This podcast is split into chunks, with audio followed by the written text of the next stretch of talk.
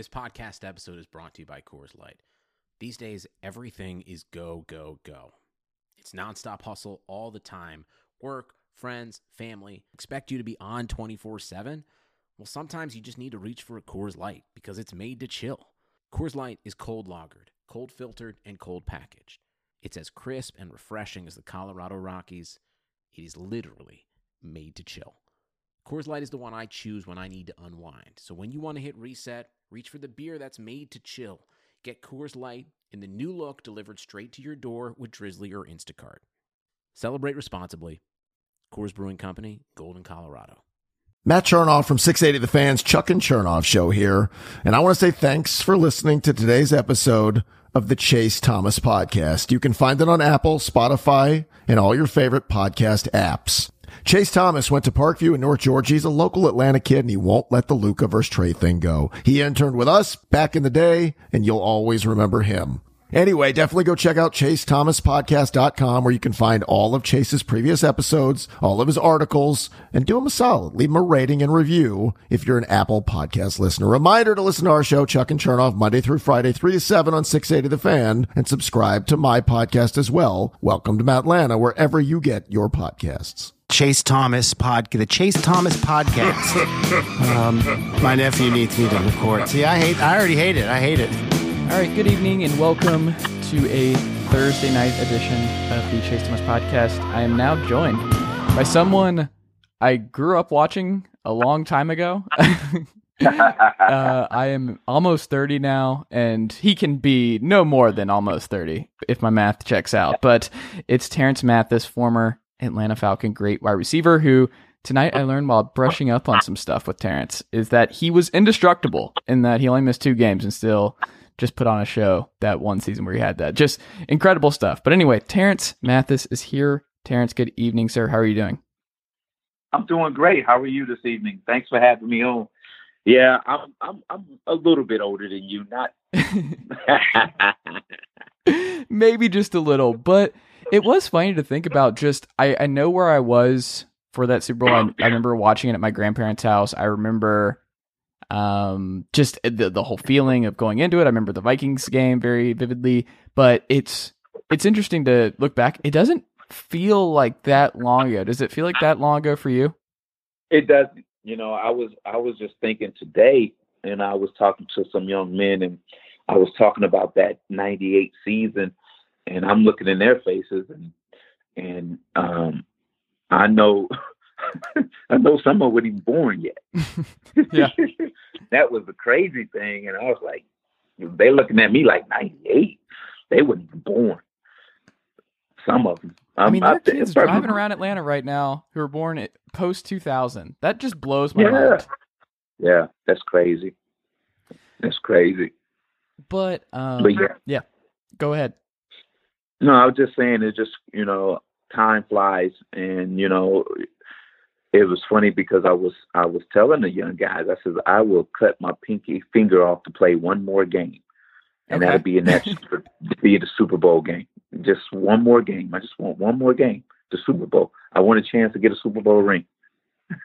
I mean, there was a time when the Patriots um, probably would have given you that one game. I mean, there there was a moment where they, they you were old and like you were still if you're in good shape, you never know. They, Belichick likes his veterans, so there were certain teams that uh, probably would have given you that one game option. Yeah, there was a couple of teams reached out to me after the 2002 season, Mhm. and um, it just didn't work out. You know, Denver was one of those, and it just didn't work out. So you know, it is what it is, and I just went on ahead and hung it up after that. Well, what is Terance Mathis doing right now to stay busy? Like, let's just forget the Corona stuff and how that changes everything. But how have you stayed busy? Um, both just Over recently, but just years. since you've been out of the league. Yeah. Well, uh, last three years I coached um, high school football. I was head football coach at Pinecrest Academy here in Cumming, Georgia, and um, that you know didn't win many games, but it was it was very fulfilling. Learned a lot about myself. Um, you know, one thing that you know I really found out that you know when you have a great staff around you, it it makes your job a, a lot easier. And you know, the first year I, I didn't, the last two years I had marvelous staff, and everything went well. You know, at the, end, at the end of the day, we didn't have enough kids on the roster. Um, we weren't big enough, you know, and fast enough um, for some for, for some teams. But you know, it was very very enjoyable. And then at the same time, I'm getting ready to send my son off to college, and probably uh, July. He's so going he is Tyler. going in in, Yeah, in in class. He's not going to be doing distance learning this fall.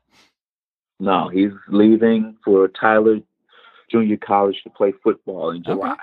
So, um, you know, but other than that, you know, I've just been been been a husband and a father and trying to stay in shape and you know doing things here and there. Do you want to continue coaching? Is that something you said it was fulfilling? Was it? Is it something that you still want to do down the line? Is Yes, still? Yes, yeah. I, I I plan to do an internship with the Falcons this summer. Okay. and um, I hope that goes well. Um, if not the Falcons, it would be with some team this summer. And I hope all that goes well. I'm gonna go in there and grind and show that I'm a hard worker and I'm willing to put in the time and the work, and hopefully I I get a contract. Well, I hope so too. That would be cool to have Terance Mathis back uh, in some red and black. Um, Redan. I didn't realize you had gone to Redan, and I'm from Stone Mountain and took my driver's test in Lithonia, and I uh, I went to Parkview. Um, uh, do you still go back to that area? Like how? Like I I What was that do. like? I do. Every every once in a while, you know, I take my son. I get the family in the car and we go back down memory lane. mm, You know, I always stop where, you know, when we moved here to Georgia, I was 11 years old. So I take them back to the first place we lived all the way up to the last place we lived. And Redan is always on the way. and uh, my, my son always just goes, wow, I wish I could go to Redan and follow in your footsteps. I says, well, we're not in this area, so that won't happen. but it was, you know, uh, back then DeKalb County football was like Gwinnett County football yeah. of today. You know, it was the who's who of college football and professional football coming out of DeKalb County. And it was a fun time back in the 80s. Yes. Yeah.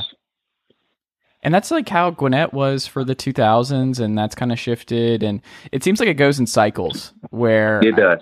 I, who knows what it's going to be 10 years from now. I mean, Forsyth is growing the area you're very familiar with. My family's Yeah. there now in the Johns Creek and all that kind of stuff area. And that's Mhm. getting bigger and bigger. And you have that super huge school um, named after the doctor. I'm blanking on the name. You know what it is. It's like the, Denmark, yes, Denmark. There it is. Yeah. Um, But and- they're building another super huge one in Forsyth County, oh, bigger really? than that. East Forsyth High School. That's going to open their doors in 2021. And that school is huge.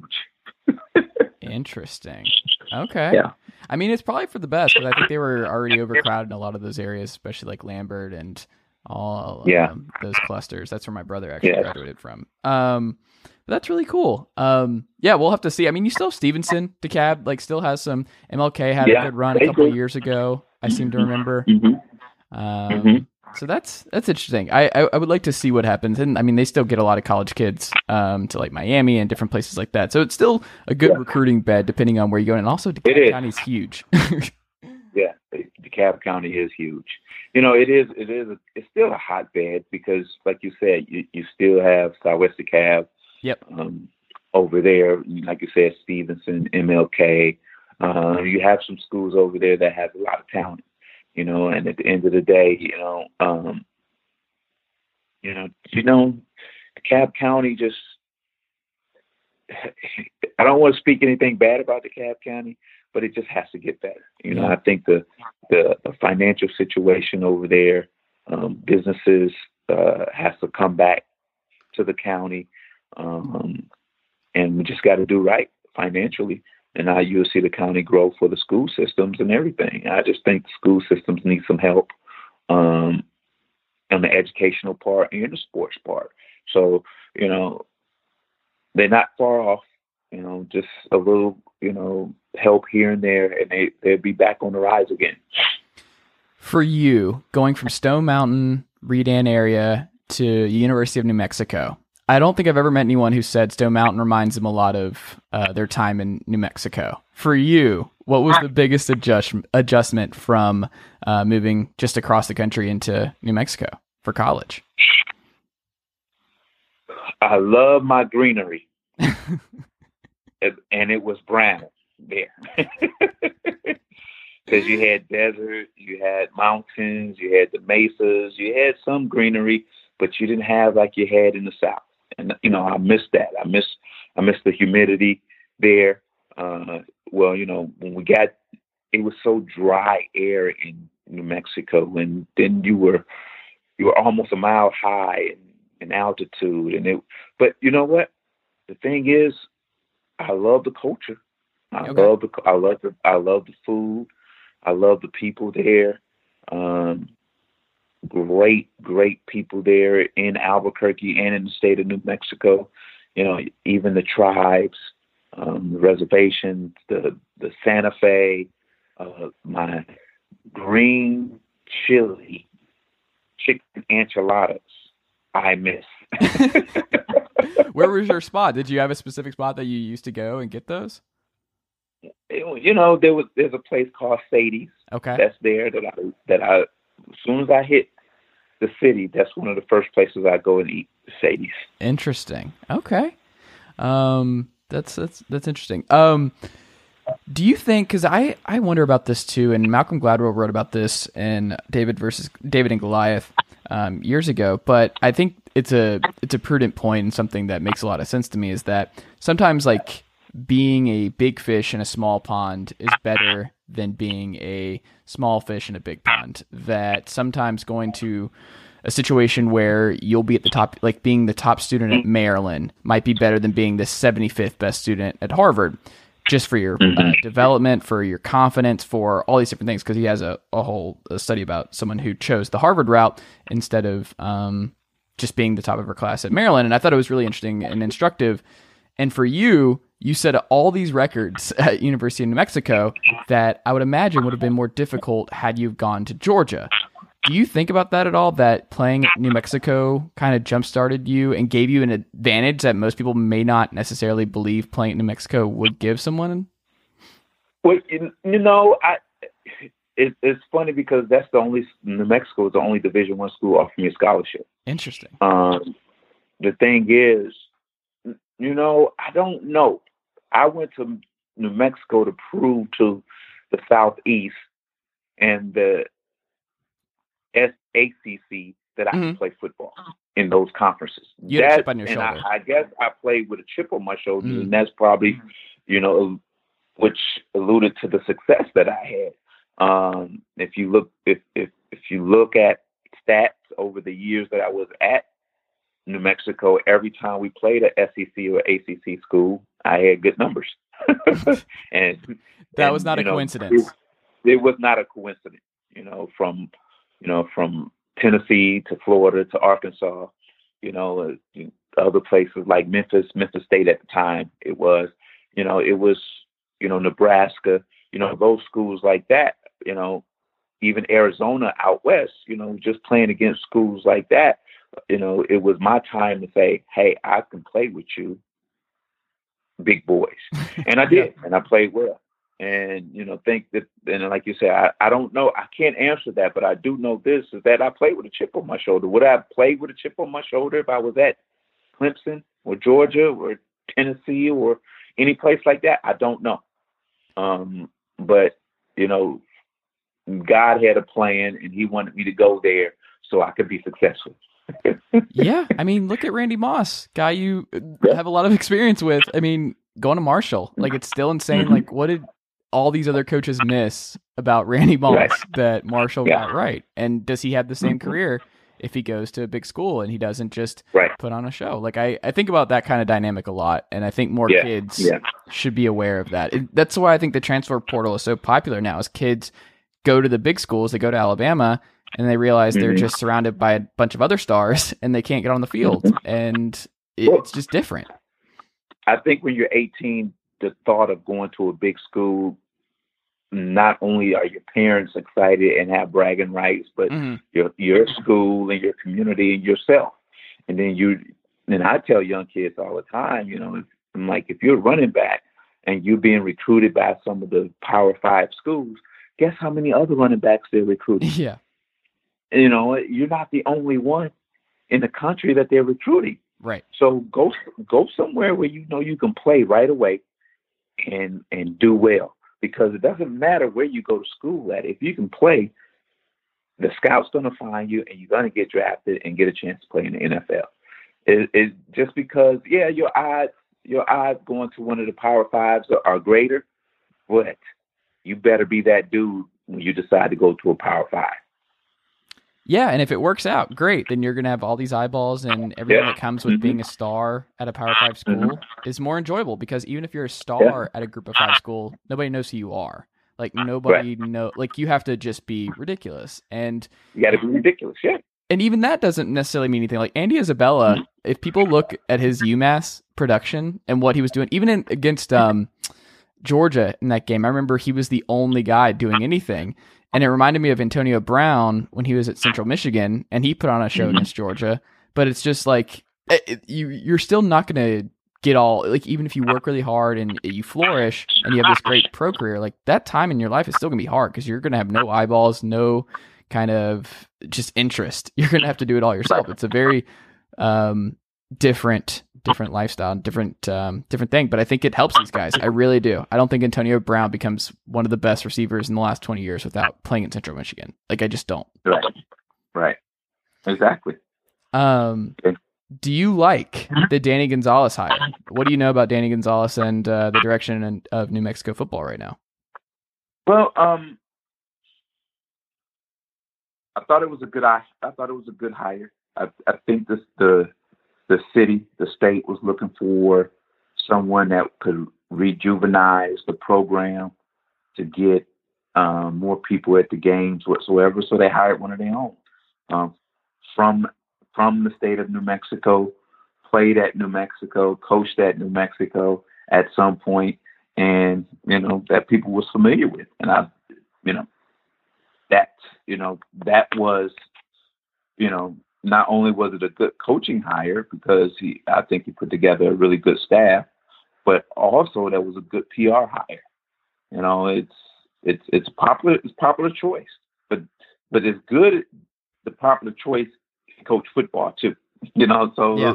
uh, it should be a win-win situation for them. You know, What, um, in your estimation, based on your time there and people you know, and that most people may not know about New Mexico, what makes it a difficult job to win consistently and really grow that program? What are some obstacles that you've noticed that you've thought about a lot? Um, when you come when you come into Albuquerque, uh, it's just out. It's just the University of New Mexico. Okay. You know, when yeah. you you know when you go into Dallas area, which you got about eight schools that you can visit. Once you hit Dallas, you know, same thing with California. Uh, same thing with, um, you know, some other states. But you know, Florida's the same way. But when you when you come into Albuquerque, you know, it's that's it. You know, it's it's um, it's tough to recruit. Be, it's tough to recruit to get kids to come to Albuquerque because of the fact that, um, first of all, they don't know much about the state of New Mexico. Secondly, they don't, you know, the the program is is not one that's uh, popular in college football whatsoever. But you know, one of the things, you know, the one of the things you just got to have you in today's recruiting game. hmm And and I have said this, and and and, and don't don't take it the wrong way. Okay. But in today's recruiting game, if you don't have a recruiter that can go in the inner city and have a candid conversation with mama, daddy, and grandma, you you can't win in recruiting. You can't. You can't win in recruiting because at the end of the day, you know, I'm not saying uh, the inner city kids are the best kids to go get, but what I am saying is there's some kids there that uh, are hungry, that are smart, that intelligent, that come from good families whatsoever, and they get passed over because recruiters, some recruiters uh, are scared to go into the city, um, or you don't have a guy on your staff that has the knowledge or the whereabouts to go into the inner city. Um, so when you when you hire a staff, you better make sure your staff is equipped to go recruit anywhere there is.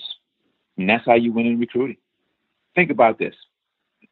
The reason Nick Saban can go into any any city in America is because he wins football games. hmm Yeah. And you know what I'm saying? It sells and itself. know who Nick Saban is, Right. right? Plain and simple. He can do that. Mhm. Uh, a Herm Edwards can do that. Yeah. Uh, Dabo Swinney can do that.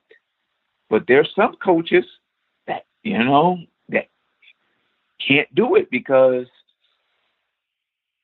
if if if you're not you know, if you're not liked or you're not loved nationally, it's hard to recruit.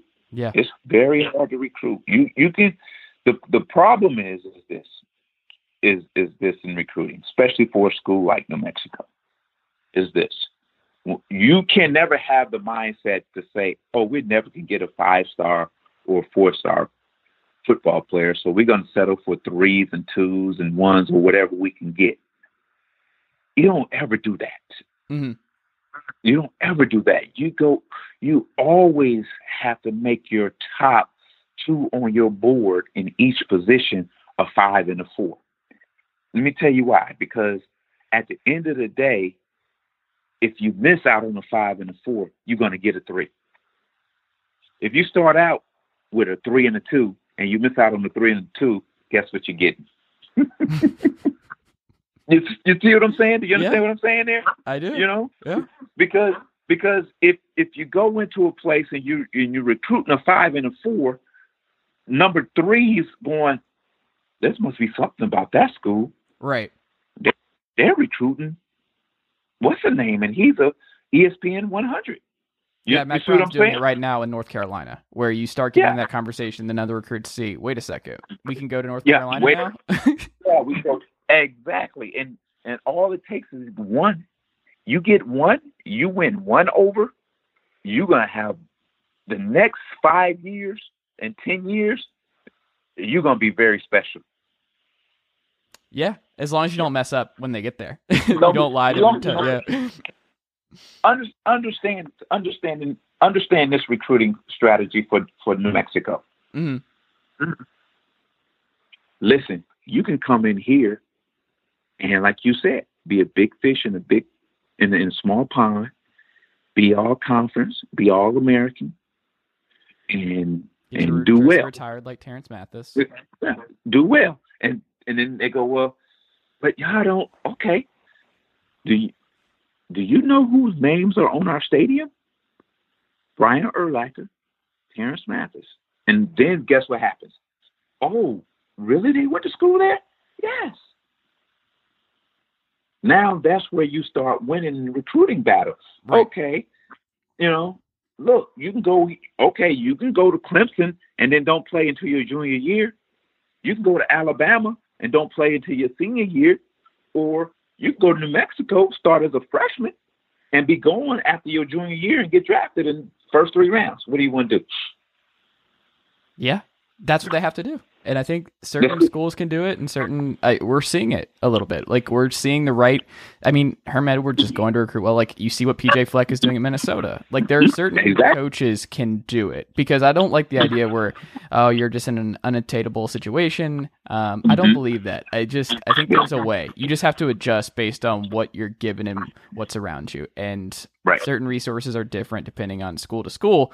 But like you Mhm. said, you have to. You can't just get, throw your hands up and be like, "This is the way it is." You can find ways around it. You just have to get creative. Yeah, yeah you got to be creative. You got to be really, really creative, and you, your alumni has to be a part of your recruiting Mhm. process too. When these kids come in to to be able to say, "Hey, this is a great place," blah, blah. some of your alumni still live there. You know, all these things. Got to, you know, you got to really sell it. You know, you you got to make the kid feel like, "Oh, this feels like home." You know, but at the same time, letting him know, hey, I'm recruiting you to win football games. Okay, yeah, you're gonna get your listen. We're gonna make sure you graduate. Mm. The way colleges do it now, you're gonna graduate. You're gonna graduate. Um, they're gonna make sure they're gonna make sure you got tutors, make sure you got the resources to graduate. But at at the end of the day, you know, while you getting your degree, we want a championship too. Yeah. That's the other thing. It's amazing how many like redshirt sophomores are graduating. Like the uh, the North Dakota State quarterback who's Yeah. probably going to go in the top ten this year that people need to be aware of if they're not already. Yeah. This kid's gonna. I forgot Mhm. Trey Lyles. I think is his name. Um, but he's like already because like a lot of those small schools, and I'm sure you could speak to this too, is that how important the Senior Bowl is to those kids Yeah. because they're not on Mhm. television at all. So scouts Mm-hmm. scouts aren't going to New Mexico every week to check No. out No. um, random guys. You Mm-mm. have to really show out at the Senior Bowl. So graduating is Right. really, really important before you go to the NFL draft. Like they were talking about that on PFF's Two for One podcast this week, which um, helped Carson Wentz a lot. Like Carson being able to perform in front of a bunch of scouts at the Senior Bowl rocketed him up the charts. And I think if you're at one of these smaller schools, you need that. You need to graduate early because you need to be at that Senior Bowl invite level. Mm-hmm. For you, Terance, what was the biggest college to pro adjustment when you went to the Jets and you were like, "Oh, I'm getting paid for this now. I have to go make this work. I have to be a star. This is all on me. I'm in I'm in the big game now." What was the biggest adjustment for you? Speed of the game. Okay. That that was that was the biggest adjustment for me because you know in college you were one of the faster guys. Mhm. You can catch balls, run away from people. You can separate in routes, all those things. But you know, and then you know if if you you know in college, you know basically unless you're one of the top ten schools in the country, um, you know you may have four or five guys on the defense that can really really flat out play, and the other ones are role players. But in the NFL, 11 guys, all 11 guys can play and they're backups. Yep. and then that's the difference, you know, and that's the difference. And it was, it was an adjustment because now I, I had to study my opponent more and study exactly where I needed to be and where, and where they were on the field. So, and the speed of the game and, and understanding how quick they react and how quick the defense moves and how fast I need to move and where I need to be timing and it was about all about timing. Um, so that was the biggest biggest adjustment. Uh, the good thing is, is that you know I know I had uh, four years in New York to really get my feet wet. Mhm. You know, played a, played a lot, and then when it was time for me to step in as a starter here in Atlanta, it just blossomed for me because I took those four years. I you know I didn't pout. You know I pouted that I should have been playing more, but I took what I did was I took practices like it was my game day Mhm. because I knew I wasn't going to play much.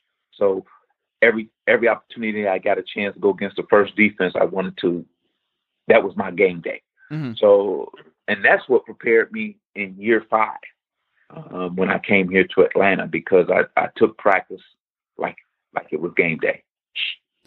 How, in your estimation, has the wide receiver position changed from when you were when you were playing? They're bigger. Mhm. Um, they're, they're, they're, they're a lot bigger. Um, you know, the the position, you know, is the game has changed. It's different times, you know. The, the game has changed. It's it's it's an offensive game now because of the fact that you know the no contact rule, the the the illegal hits, the head to head contact whatsoever, and and and I, and receivers are catching a lot more balls now. Um, is it because of the rule changes? It, that's part of it. Is it because they throw the football more? That's part of it. Is it because the game has sped up as plays been called? That's part of it. So it's just a different time, and you know these these young men are really relishing and and and having a blast during this time frame. That's interesting too, because I there uh, there's got to be so many wide receivers. I mean, yourself included. That just you look at today's game and you look at the three wide receiver sets where you have like the Rams just running eleven personnel, ninety eight percent of their snaps, and Right. it's just that would have been so much fun to play in, right? Like you think about how Right. much you would have been able to do in that scheme, and just seeing guys like Tyreek Hill just become unstoppable. You're like, oh, if you're fast and you can get open, they're going to give you the ball over and over again because this is a matchup Right. league where if they can. If they, if Bill Belichick can challenge you 19 times a game, he's going to challenge you 19 times a game. Not he's not going to spread it around just because he wants to and it's just better for everybody. No, they're going to target it over and over again. Patrick Mahomes targets Travis Kelce and Tyreek Hill a ridiculous amount of times per game. It's smart and you can't Right. stop it. So what do you do? Right. Um yeah, I mean, do you think about that a lot of just like what you would have done because you were successful in an era where everyone thinks about the running back and Jamal Anderson types. They don't think Yeah. about just what you were doing Yeah, through the the air. Do you what do you think yeah, about that? I, I think about I think about that, and I think I'd have had fun during this time. I think I'd have had a lot of fun during this time. You know, with my size and my quickness, and you know the way I played. I think I'd have, I think I'd have had a, a would have had fun playing in this era. You know, um, you know the the problem that defenses see now is this. You know, you you only can pay two corners. You only can pay them um, certain amount of money to to be successful defensively and with the way the offenses are now, you're going to have to have three or four defensive backs that are pretty much starters. It's, they got to be four guys that are starter types yeah, Nicholas on the the base field now. at one time to to stop like Kansas City, to stop teams like that. You know, stop teams like uh, New Orleans, even the Falcons. You got to have you got your your third defensive back has to be a starter, pretty much. Caliber type of guy. Right. and you know and and i think the offense has figured that out. You know okay here's a kid has he's going to come on the field when we go three four wide receivers. He doesn't play much. He doesn't get him many reps. So we're going to put our starter in the slot against the number three or number four defensive back and have a field day and that's what they do matchups they create matchup problems Yeah, and it's it's smart. It's it can get uh, monotonous, but I I enjoy it because I just think that's that's a smart thing. It's like why weren't we doing that forever? If the game evolves and you just there's certain things where you're like, yeah, why weren't we doing that before? What were we doing? Why were we why weren't we doing play action way more than we Yeah. do now? Like you don't even need a good running back to be successful in play action. We found that just because the defense has to think. Even if you have a bad running think. back and a bad offensive line, that if you have a good quarterback who is able to just sell that for a split second, that can give somebody like Terance Mathis that one little bit of separation to get open that he would not have gotten if defense did not have to look to see if they were handing the ball Right. off. right Um, exactly It's interesting. Do you think you? It sounds like you might uh, agree with me here, but I think being a corner is like the the least fun position you could be in football, just because all the fans hate you. They're just uh, they're, because there's no winning. Like they only remember if you are like a Marcus Peters type and you can get some interceptions that are memorable and you're you're fun that way. But by and large, it seems like so many fans are just so annoyed about, oh, this guy got burned. How do you get let this guy get behind you? It's a very thankless job because the best corners aren't getting targeted. Like Darrelle Revis, the Revis Island stuff was a big thing because Yeah. nobody was targeting him. Like that's when you are a good corner when nobody's watching you. It's a very thankless job, right?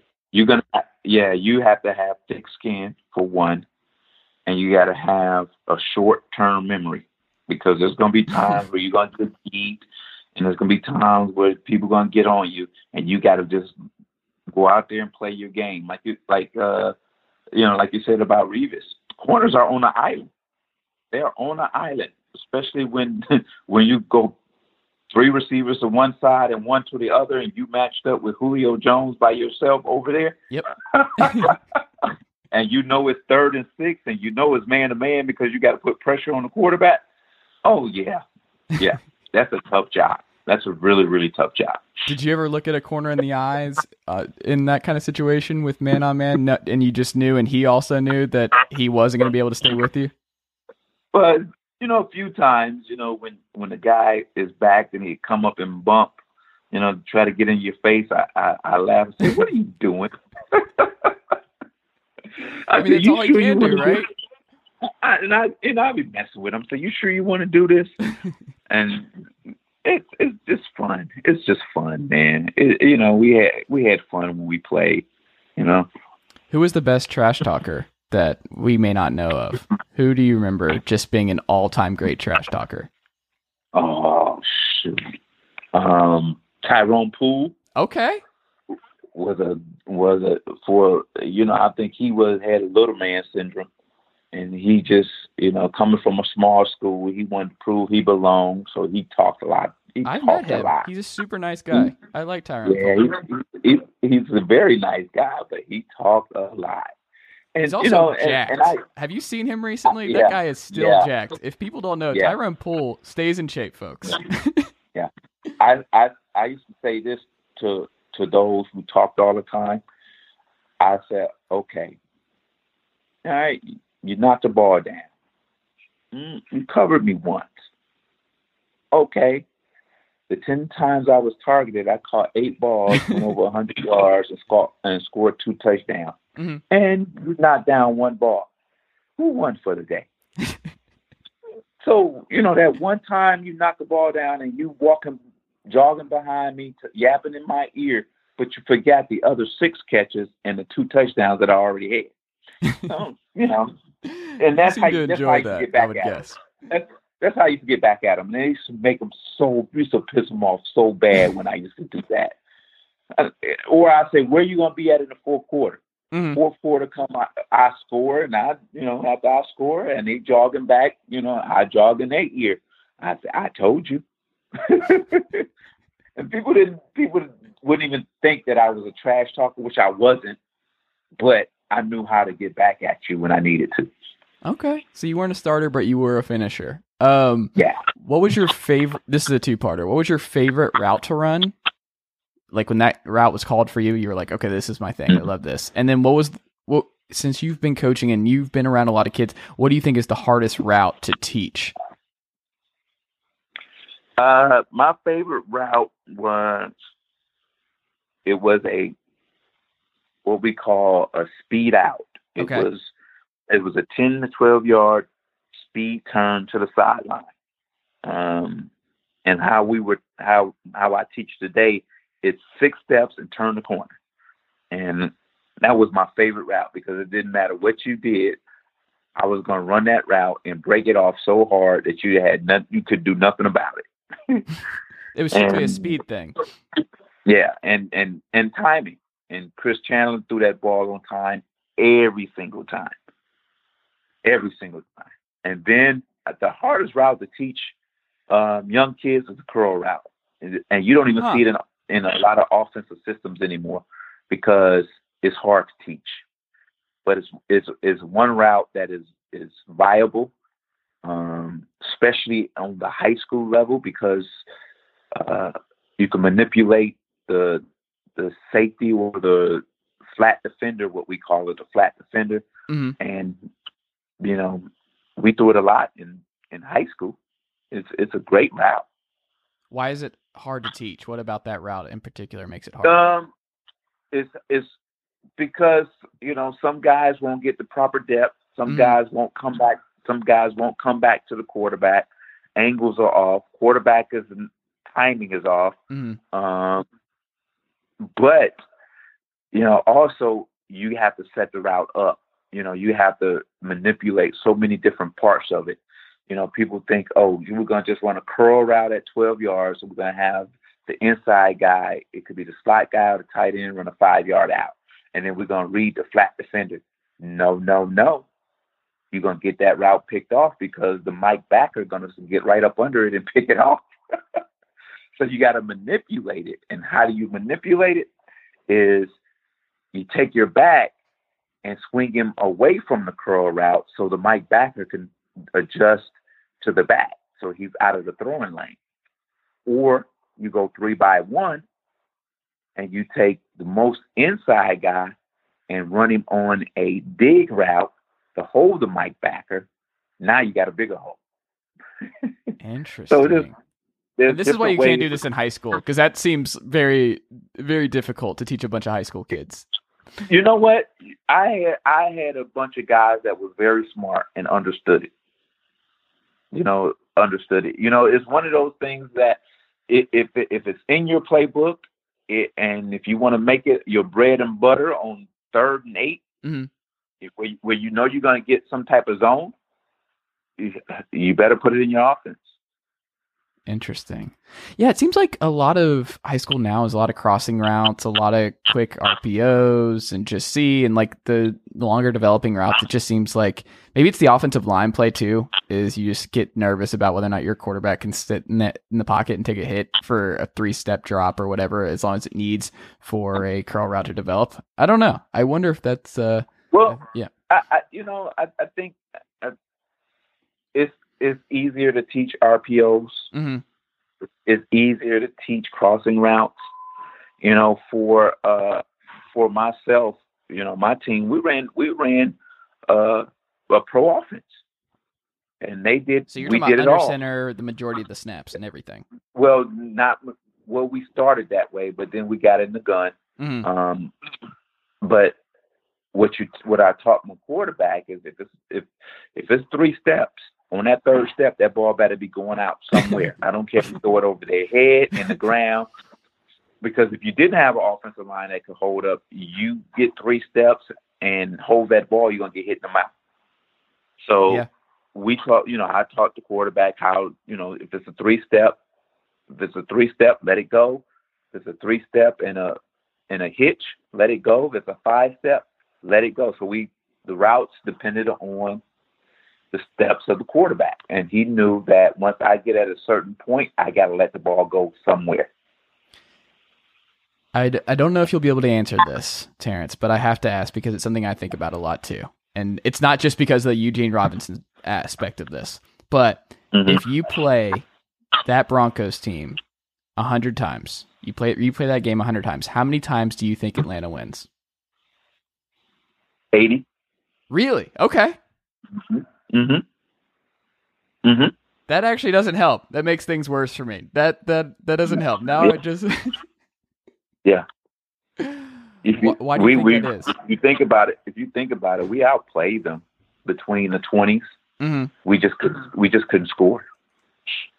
And then the turnovers killed us. You know? So, you know, at the end of the day, you know, you think about it, they had the, the one big play that kind of burst the bubble. But, you know, other than that, we moved the ball.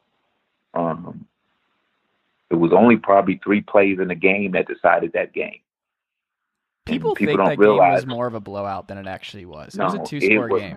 It, it was closer than people. It was really, really close game. Yeah, I remember. You know, one time we went forward on, we went forward on uh, fourth and one, and we didn't get it. Uh, we missed a field goal. Um, we were going. We were going in. We threw an interception. We threw actually we threw two interceptions um, whatsoever when we were across on the other side of the 50. Mhm. Um, we missed some, you know, it was, you know, it was closer than what people think it was. It was really, it was a really, really close game. If you and Tim Dwight had a, a race, did y'all ever race? Who was faster in their prime, you or Dwight? Because he did have a kickoff return touchdown in that game. I feel like I remember. Yeah. Um, I think I'd have got him. People don't, people don't, people didn't think I was that fast. They need to watch your Jets tape. I watched, like you were, you, you could move, man. You were a speedster. didn't- yeah, people didn't think I was that fast, but because of what I, you know, I didn't perform well at the combine. But you know, in my prime, I ran a four three nine. So That's blazing. people didn't people didn't realize like when you watch film and you you see me catching long touchdowns and stuff like that, I can run. Or if you see me catch one and take off, I I could run. But people didn't realize that because I didn't have to do it a lot. Um, you know what I'm saying? I wasn't known for that. Put it that way. Yeah, but I mean, I think it, it that's another thing that's changed. It's like that's a positive now. Like most teams, like you saw, Ruggs was the first wide receiver taken and he did not have a better college tape than Jeudy or CeeDee Lamb, but he had the speed, and that's just Exactly. that's moved up to the top of a lot of teams' draft Yeah. boards. Is just how fast is this guy? Because this league is so fast heavy. You know what? Some teams get it right. Some teams, you know, it's a crapshoot. You know, my my whole thing is, look, you give me an athletic kid with some balance and some sort of ability, I can get him to pass the test at the combine. I can give him all the answers to the test. You give me six weeks with him, he I can get him running fast. I can get him running high. I can get him jumping far. I can get him catching balls. I can get him bench pressing. I can get him doing all the drills properly. But that don't mean he can play football. but I can get him to pass the test. Yeah, You see what I'm saying? right. It, it's almost like you know you're studying, you're studying, you're studying, you're studying. So you taking you you you studying for the bar, you're studying for the bar exam, and then you pass it. But that don't mean you're gonna be a good lawyer. It just means you're a good test taker. Exactly. You know, so so some teams get it right and some teams don't. Yeah, and it seems like those teams perpetually get it wrong, and some of those teams perpetually get it right. It's it's funny how that works. Uh, some things Yeah, isn't that fun? things don't. Um, last thing, and we'll wrap up here, Terance. What are what are your future goals? What is what does the future hold for Terance Mathis? Hopefully, in the next year or two, I'm a head football coach at a college in a college program. Okay, That's the goal. all right. Well, you have my That's vote. the- that- You have me as a reference. goal. The Chase Thomas podcast is behind you. Let's get Terance Mathis a, a college football head coaching job. Let's do it. Anything is And possible. when, and when I get it, I will take your call and do your podcast. Okay. I, that's that sounds like a good agreement to me. I that works for me, Terance. Terance, this has been great, very informative. I've very much enjoyed talking with you tonight. I appreciate the time. Um, definitely go check follow Terance at Terance Mathis and uh, look out for him on the sidelines in the next year or two, and uh, you'll you'll see a familiar face, guy that uh, was burning NFL uh, defenses for years and. Now he might uh, be burning some opposing college football coaches. So we shall see. I'm excited about it. Terance, thank you so much. Stay safe while this is going You on, too. and uh, good luck with everything. All right. Thank you. This is Ben Ingram, radio voice of the Atlanta Braves, and I'm here to tell you that you've reached the end of today's episode of the Chase Thomas Podcast. As a friend of the podcast, I'd like to say thank you for listening to today's episode and hope you return for the next one. To show your support for the program, tell a friend or coworker or even a family member about the program. And if you're an Apple Podcast listener, leave the show a rating and a review. Goes a long way. That'll do it for me. But don't forget to listen to myself and the rest of the team at 680 The Fan and the Braves Radio Network this season. Go Braves!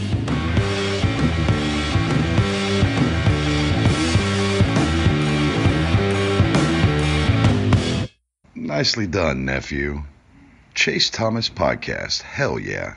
Nobody builds 5G like Verizon builds 5G because we're the engineers who built the most reliable network in America. And the more you do with 5G, the more building it right matters. The more your network matters. The more Verizon engineers going the extra mile matters. It's us pushing us. It's Verizon versus Verizon. 5G built right from America's most reliable network. Most reliable based on rankings from RootMetrics second half 2020 U.S. report of three mobile networks. Results may vary. Award is not an endorsement.